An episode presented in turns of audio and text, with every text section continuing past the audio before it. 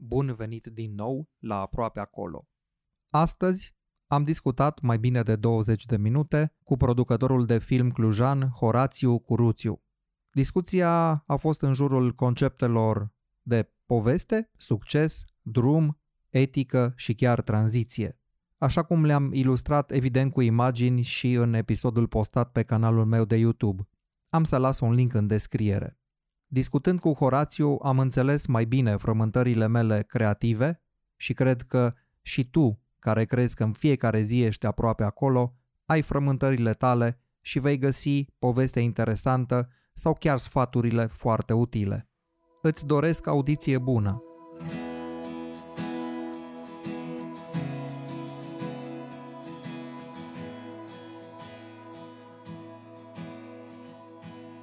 Horațiu, în mod normal, în spatele, dar și în fața fiecăruia dintre noi există o poveste. Spunem pe scurt povestea ta. Păi povestea mea a început cu, pe când a început? Prin 2005-2006, când mi-am cunoscut soția. Toată lumea din familia ei era pasionată de fotografie, toată lumea fotografia. Eu nu știam asta. Eu eram cu IT-ul, cu jocurile pe calculator, lucram în vânzări, până am mers prima dată la ea. Când am mers la ea, eram, imaginează așa un hol de un metru jumate, trec prin hol să merg la toaletă. Pe drum uh, m-am intersectat cu bunica Andrei, care zicea soacră mi că nu i-a declanșat blițul. Soacră mea poza, atunci nu era soacră mea, dar poza niște pantofi. Și eram așa, mă, nu, i-a declanșat blițul, mamă, ce e aici? Da, mă duc la toaletă, ies din toaletă, mă duc în living, în living, socrul meu se uită la niște diapozitive. Și zic, bă, video, ce faci acolo? Păi mă zice, când am fost aici, hai să arăt. Deci am fost aici în 70, în 80, tot mi-a arătat vreo jumătate de ori, tot arătat diapozitive cum fotografiau ei în peșteră. Și zic, ok, cobor mai jos la fratele Andrei, curăța o cameră. Și am zis, mă, nu se poate, trebuie să fac ceva în privința asta, ăștia toți cu camere, eu eu sunt cu, ai, cel mult cu calculatoarele, mi-au și eu o cameră. Așa a început tot, mi-am luat o cameră. Și trei luni mai târziu, mi-am schimbat camera, că nu mi-am luat camera care trebuie. După ce mi-am luat-o pe a doua, mi-am dat seama că nici aia nu ce trebuie. Mi-am luat tot bridge-ul, credeam că-s DSLR-uri. nu prea găsea informații să citești pe atunci, să vezi sau să zică cineva. Unde îți căutai informații? Încercam să-mi caut pe nene, nu știam ce să caut. Da, am căutat o cameră profesională. Da. Dacă te uiți la toate camerele care există pe lumea asta, toate sunt profesionale. Că na, așa e strategia de marketing a fiecăruia. Toate sunt cele mai bune, cele mai profi, na, și așa am luat. Mi-am luat un Sony, un H5, un bridge profesional de-a dreptul. Atât a fost de profesional că m-am dus cu fratele Andrei să pozăm niște cascade și mi-am dat seama că nu pot să fac long exposure la cascade. Bine, nu știam ce e long exposure ăla, dar mi-am descoperit acolo, lângă cascade, că nu se poate. După aia mi-am luat ceva ce semăna mai mult la un DSLR, era un, tot un bridge, un Fuji, care la fel. Am mers noaptea să fotografiem, nu puteam să fac, făcea long exposure, dar nu mai mult de 15 secunde. și nouă ne trebuia vreo 30, așa calculasem, învățam atunci ce sunt calculatoarele de expunere și cum să expui. Și mi-am că eram la lacul roșu. Seară, frumos, stele. Sergiu pune camera, face două, trei expuneri, zic, mamă, ce mișto, mi-au un pac, scot și eu. Noi eram pe drum, mergeam spre Iași. Mi-a scos și eu camera, nu merge mai mult de 15. Și n-am putut să fac nimic, că nu mi ieșeau. Mi-am adunat camera, mi-am băgat-o în mașină și hotărât să o vând cum ajung la un calculator. Și am vândut-o și așa mi-am luat primul DSLR, dar m-a prins din, de la prima cameră, deși motivul inițial era să mă apropiu de familia Andrei, am depășit repede și m-a prins flama, să zic așa. Ai învățat foarte mult uh, din uh, familia socrilor tăi, din noua ta familie sau? Am învățat foarte mult de la Mina, de la soacră mea. Când mi-am luat prima cameră, ei mai făceau și nunți. M-am dus să mă dau mare cu camera. Eu zice, a, ți-ai luat camera, ce bine că nu vine nu știu ce fotograf să ne ajute la nuntă, hai du-te și fotografiază. Și m-am trezit că mă duc cu H5 la fotografiat o nuntă. Nu știu ce înseamnă. O să aveam un set de baterii, nu aveam blitz pe aparat, nu aveam absolut nimic, aveam blitzul de pe cameră și un set de baterii. Mergea și cu, mergea, mi se pare că mergea cu baterii AA normale, dar eram cu un cameraman care avea el multe baterii și mi-am asigurat bateriile toată nunta aia Uh, nu știu cum a ieșit. M-am uitat peste fotografii, dar nu aș putea să zic că țin minte ceva, că atâta eram despre că nu știam nici ce se întâmplă la o nuntă. Cumva de felul meu n-am prea fost pe la nunți când eram mai mic, ca mulți dintre noi de altfel. Și așa am fotografiat prima nuntă. După care Uh, m-am tot dus, am încercat să fiu atent la diverse chestii. Practic, pe mine mă fascina fotojurnalismul, nu neapărat evenimentul în sine, ci să surprind anumite chestii, sentimentele celor implicați în acel eveniment. Că erau unii mai încântați, că erau unii care nu erau așa încântați, care, nu știu, aveau ei ceva pe acolo prin spate, dar pe mine mă interesa să spun povești. Practic ai trecut printr-o perioadă lungă sau scurtă de fotografie de nuntă și ulterior, din câte știu eu, ai ajuns în uh, studio. Da, păi am făcut fotografie de nuntă, cred că până prin 2012, multe, că la un moment dat făceam multe în județul Alba, cele mai puține am făcut la Cluj. Cu multe în județul Alba, cât, cât timp am făcut cu uh, familia Andrei, două, trei pe weekend, după care am început să merg singur, mi-am luat un asistent și am început să fac fotografie de nuntă. Cred că făceam premium, cel puțin așa bugetam. Și din, cred că din 2009 până în 2012 am făcut prin toată țara, mai puțin în Cluj, unde am avut, cred că nu exagerez dacă zic că am avut patru evenimente doar. Clujenii tot timpul se mișcau încet. Și pe când vreau să ne contracteze, noi eram contractați. Te mir pe unde? Prin Galați, București, Iași, Timișoara, nu știu, diverse zonele țării. Cum ai ajuns la fotografia de studio? A fost o tranziție firească? Crezi că oricărui fotograf de nuntă la un moment dat îi se aprinde un beculeț sau e pasionat mai mult de partea asta de lumini, de umbre? Cum crezi că se întâmplă? Până în 2010 eram și angajat. Din 2010 n-am mai fost angajat. Am avut și un eveniment fericit în 2010, s-a născut băiatul nostru și vreau să stau mai mult timp cu familia. Și asta însemna măcar un weekend să fiu acasă și ca toată lumea în timpul serviciu, în timpul săptămânii să ai un serviciu sau na, o afacere, dar să fie în timpul săptămânii.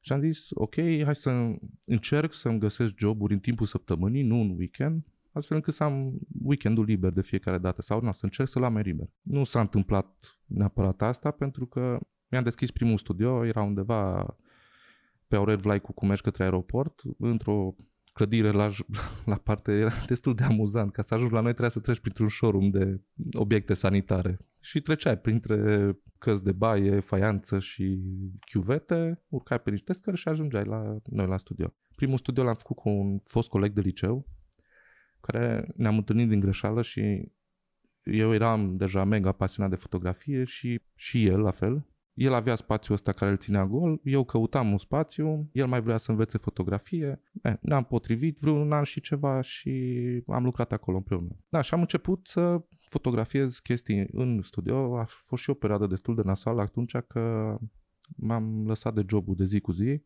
și trebuie să supraviețuiesc doar din fotografie și practic fotografiam orice, de la modele, mâncare, absolut tot ce Acum, ideea nu era neapărat de a avut un studio, de a avea un studio, ci mai degrabă de a avea un loc în care să mergi și să lucrezi 8 ore sau în timpul săptămânii. Pentru că de acasă am încercat câteva luni, dar pentru mine nu funcționează.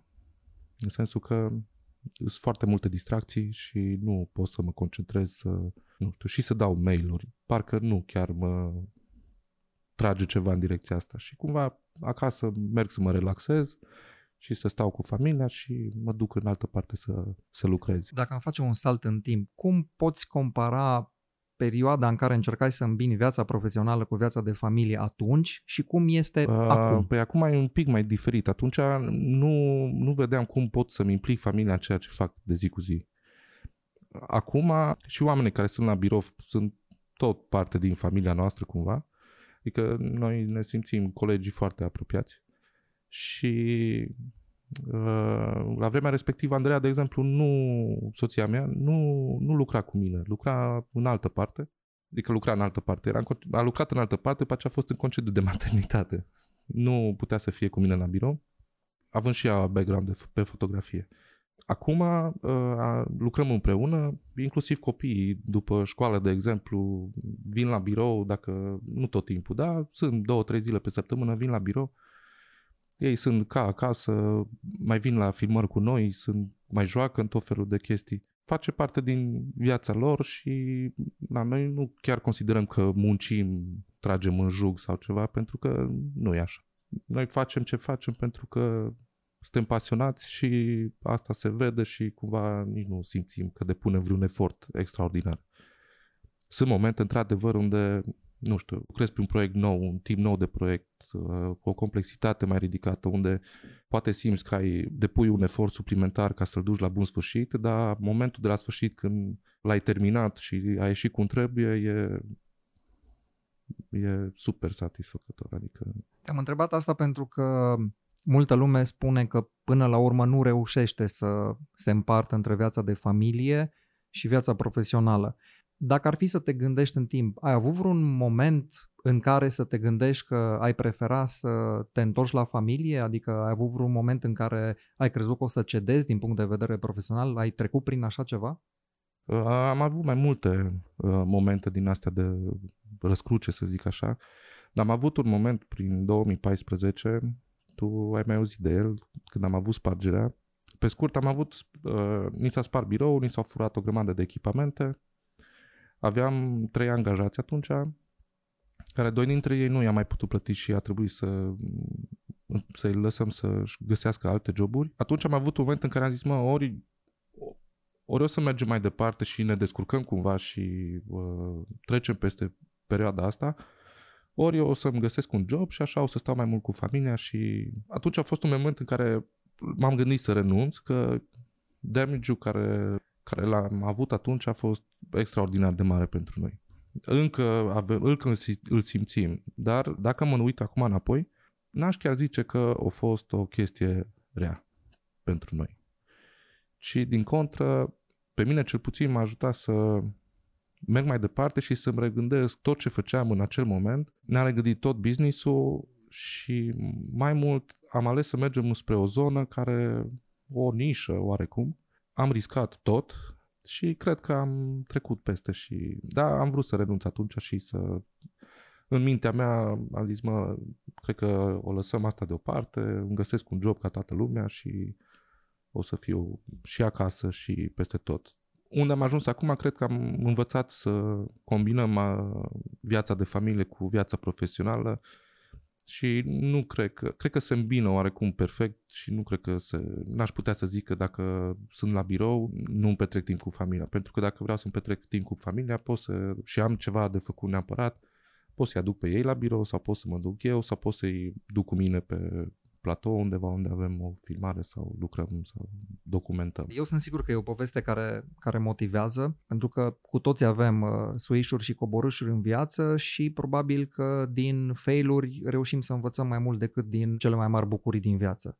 Apropo, una dintre cele mai mari uh, bucurii profesionale. Pentru că tu acum uh, ai o companie care se ocupă cu producția de film. Cea mai mare bucurie profesională, nu știu, cred că n-aș putea să numesc una. De fiecare dată când terminăm un proiect de film sau ne apucăm de un proiect de film și îl ducem la bun sfârșit, retrăim acea bucurie la fiecare proiect. De exemplu, acum lucrăm la, la un film al lui regizat de Ion Indolean, la Tony și prietenii săi, care l-am filmat anul trecut. Mai avem o scenă mică de filmat, o să o filmăm probabil săptămâna viitoare și îi vom termina postproducția ei, momentul în care o să-l terminăm și o să ajungă la public, pentru noi este, cum să zic... Apogeu. Da. N-aș putea să spun în cuvinte senzațiile care le avem atunci când finalizăm niște proiecte de genul ăsta. E un proiect colectiv în care toți oamenii care au fost implicați și de regulă toți oamenii care sunt implicați într-un proiect de film sunt acolo odată pentru pasiunea pentru film și în momentul în care filmul e gata și iese la public, nu știu, e o senzație așa Ca și cum s-ar mai naște un copil în familie. De fiecare dată, da. Numai nu vine cu cheltuielile de după, cu scutece, cu plânsul, cu trezitul noaptea, cu astea, nu.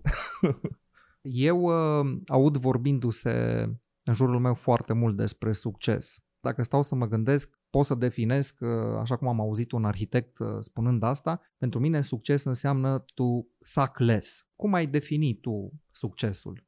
Sau L-ai atins? Crezi că ești aproape acolo? Nu știu cum ar defini succesul, nu știu dacă poți să-l definești. Sunt mulți oameni care își doresc să aibă succes și atunci când îl au, de exemplu, poate să consider, nu sunt fericiți sau Adică nu, eu n-aș confunda succesul cu fericirea sau fericirea cu succesul și succesul cu bunăstarea materială sau Eu, pur și simplu pentru mine a avea succes e, nu știu, a, familia mea să aibă tot ce trebuie. Uh, eu sunt un tip care pot să trăiesc și cu puțin și cu mult. Ce vreau să zic, să sunt un tip modest și familia noastră e modestă și așa și copiii așa au fost crescuți să fie modești, nu, nu au nevoie de multe. Ideea e că ce vrem noi să facem, vrem să avem un viitor aici în, în Cluj și în Ardeal, să zicem, în Transilvania.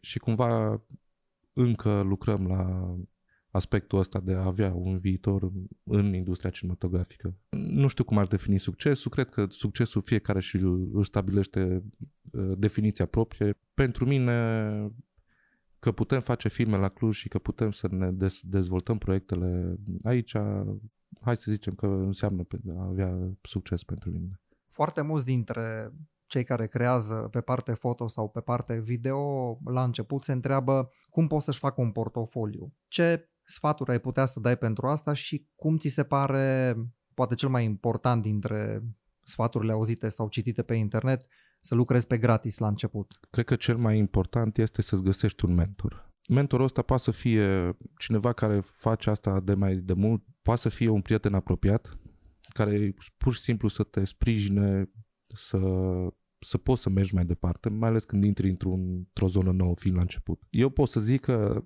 am avut ca și mentor pe soacra mea, până la un punct. Nu vrei să știi de câte ori mi-a zis, vezi că îi tai din picioare, uite-te că îi strâmbă, chestii din astea super basic. Ca să mă obișnuiesc, să mă uit pe imagini, să îmi caut eu mie greșelile. Cred că e important să fii critic cu tine, constructiv. Cred că e important să stai pe lângă cineva să înveți. Acum sunt foarte, foarte mulți oameni care sunt dispuși să să te lase să înveți lângă ei, dar puțină lume întreabă.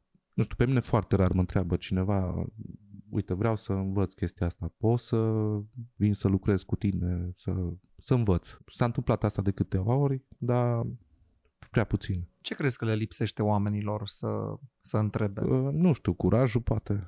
Adică toată lumea care începe se consideră și cred că asta e o, o chestie care avem noi așa, mentalitatea românului e impregnată acolo, ne subapreciem foarte tare. Cred că putem să realizăm foarte multe, nu ar trebui să ne subapreciem, dar nici să nu ne batem cu pumnii în piept atunci când uh, ne-a ieșit o chestie, pentru că dacă ne-a ieșit o chestie din greșeală, s-ar putea data viitoare să nu ne iasă. Cred că ne trebuie un pic de curaj să poți să mergi la cineva și să zici, mă, uite, eu nu știu asta și cred că foarte mulți dintre noi, dintre tineri, nu le este foarte greu să zică nu știu să fac asta, aș vrea să învăț. Legat de ce să studiezi, la câte informații este pe internet, free to use, cărți, tutoriale pe YouTube, site-uri de tot felul de specialitate, bloguri, sunt o grămadă de fotografi care sunt, vorba ta, ca o carte deschisă. Ce cred că este foarte important să înveți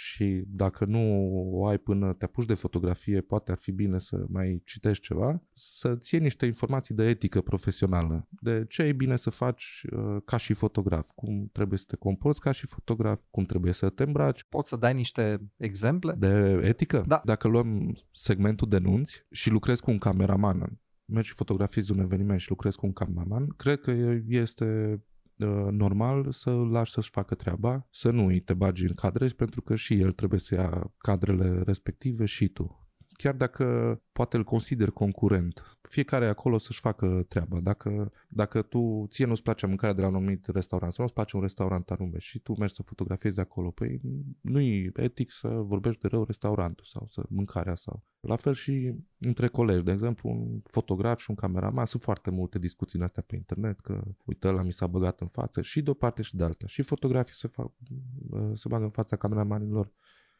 și invers. Bine, se mai întâmplă, faci din greșeală, nu-ți dai seama. Dar e frumos să zici, scuză-mă, zi-mi unde, unde îți poziționezi camera, să vedem unde să mă așez și eu. Și poate o discuție din asta de 30 de secunde când ajungi la biserică, poate ajunge, ajută fantastic de mult. Sau la petrecere. Cum decurg lucrurile comparând partea de fotografie pe care ai făcut-o anterior pe platoul de filmare? Păi e foarte diferit. Și pe platoul, în ce fac acum, există, ca să rămân cumva pe topica de dinainte, există, există niște probleme de etică. De exemplu, mai sunt uh, mai vin fotograf cu noi pe set să facă behind the scenes sau chestii de genul ăsta și se mai întâmplă că în timpul dublei fotografiază. Undeva nu e neapărat greșit, dar captând sunet auzim și declanșatorul, trebuie să oprești, să reiei. Nu e, nu e neapărat plăcut. Sau insistă să fotografieze o, o chestie după o dublă și vrea să-ți mute actorul și el nu ar trebui mutat. Totul se întâmplă mult mai dinamic. Fiind foarte multă lume pe platou, de regulă, lumea care este pe platou știe ce trebuie să facă și uh, își cunosc foarte bine meseria. Da, se mai întâmplă câteodată să mai fie câte o persoană care nu neapărat e la a 10-a producție, poate la prima sau a doua și există anumite mici problemuțe din astea de ajustare. Da, de asta cred că e important atunci când intri într-o zonă nouă să studiezi puțin, să vezi cum fac alții și ce ar trebui să faci tu în uh, zona respectivă. Indiferent dacă filmezi sau uh, pui lumini sau uh, bați clacheta sau ești șofer. De exemplu, dacă ești șofer și trebuie să duci pe cineva la gară, nu o să mergi la regizor, adică nu ar trebui să mergi la regizor să întrebi uh, la ce oră îi pleacă trenul. Asta e ca la nuntă când, uh, pe măsură ce sosesc invitații, sună telefonul mirelui sau al miresei, zice, auzi, eu în ce cameră pot să mă schimb? Sau unde parchez mașina? Sau unde mă cazez? Pe partea de creativitate, crezi că munca pe film este diferită față de ceea ce face un fotograf? Depinde ce, ce faci în film.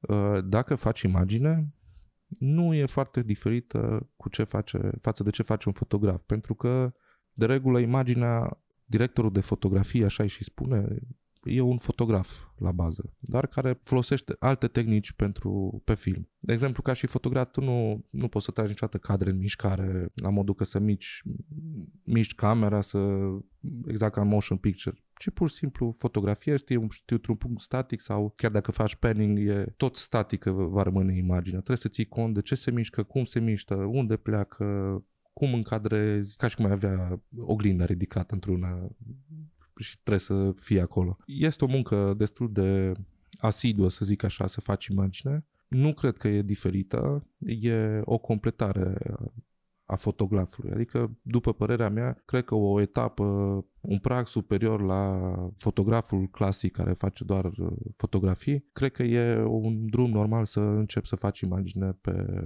motion picture, pe film. Fie că sunt videoclipuri, spoturi, sau documentar sau film de ficțiune. În afară de mentori, care crezi că ar fi cele mai interesante surse de inspirație sau de motivație? Uh, trecutul. Cred că poți să te inspiri și să înveți foarte mult de la, dacă privești la bază. Din momentul în care, de exemplu, a început fotografia, de când s-a inventat prima cameră până ce s-a întâmplat atunci, cum se lucra, ce, ce se folosea, și o să, o să vezi că sunt o grămadă de tehnici care sunt oarecum uitate, pe simplu motiv că nu se mai folosesc, pentru că, nu știu, a apărut digitalul, că avem alte tipuri de filtre. Dar cred că o sursă bună e să vezi ce au făcut cei dinaintea ta. Să te întorci un pic înapoi, la rădăcini și, și să studiezi. O bună sursă de inspirație poate fi pictura, sculptura chiar, dar cât mai din trecut încoace ceea ce facem noi, fie că e vorba de fotografie, fie că e vorba de parte de film, cred că trece în ultima perioadă printr-o schimbare. E o dinamică, trebuie să, să ținem pas cu ceea ce se întâmplă în Europa,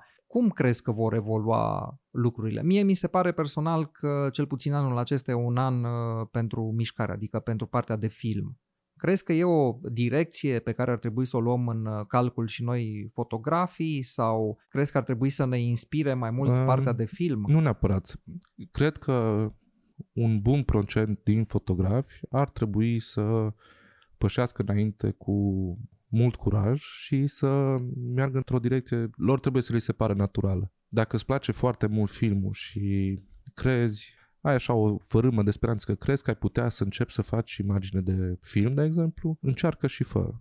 Și fă imagine în mișcare. Nu cred că e pentru toți fotografii și nu, nu cred că neapărat trendul ăsta de nu știu, să zicem cum e Instagramul și uh, poți să e, e important să poți să faci un basic video Dar nu cred că este un must-have. Sunt foarte multe exemple și cred că vor, vom avea întotdeauna nevoie de fotografi care livrează doar fotografii, nu livrează și material video. Dar cred că e un pas natural pentru o parte din fotografii care simt că ar putea să facă chestia asta să se îndrepte și înspre partea de video, de pe content în mișcare.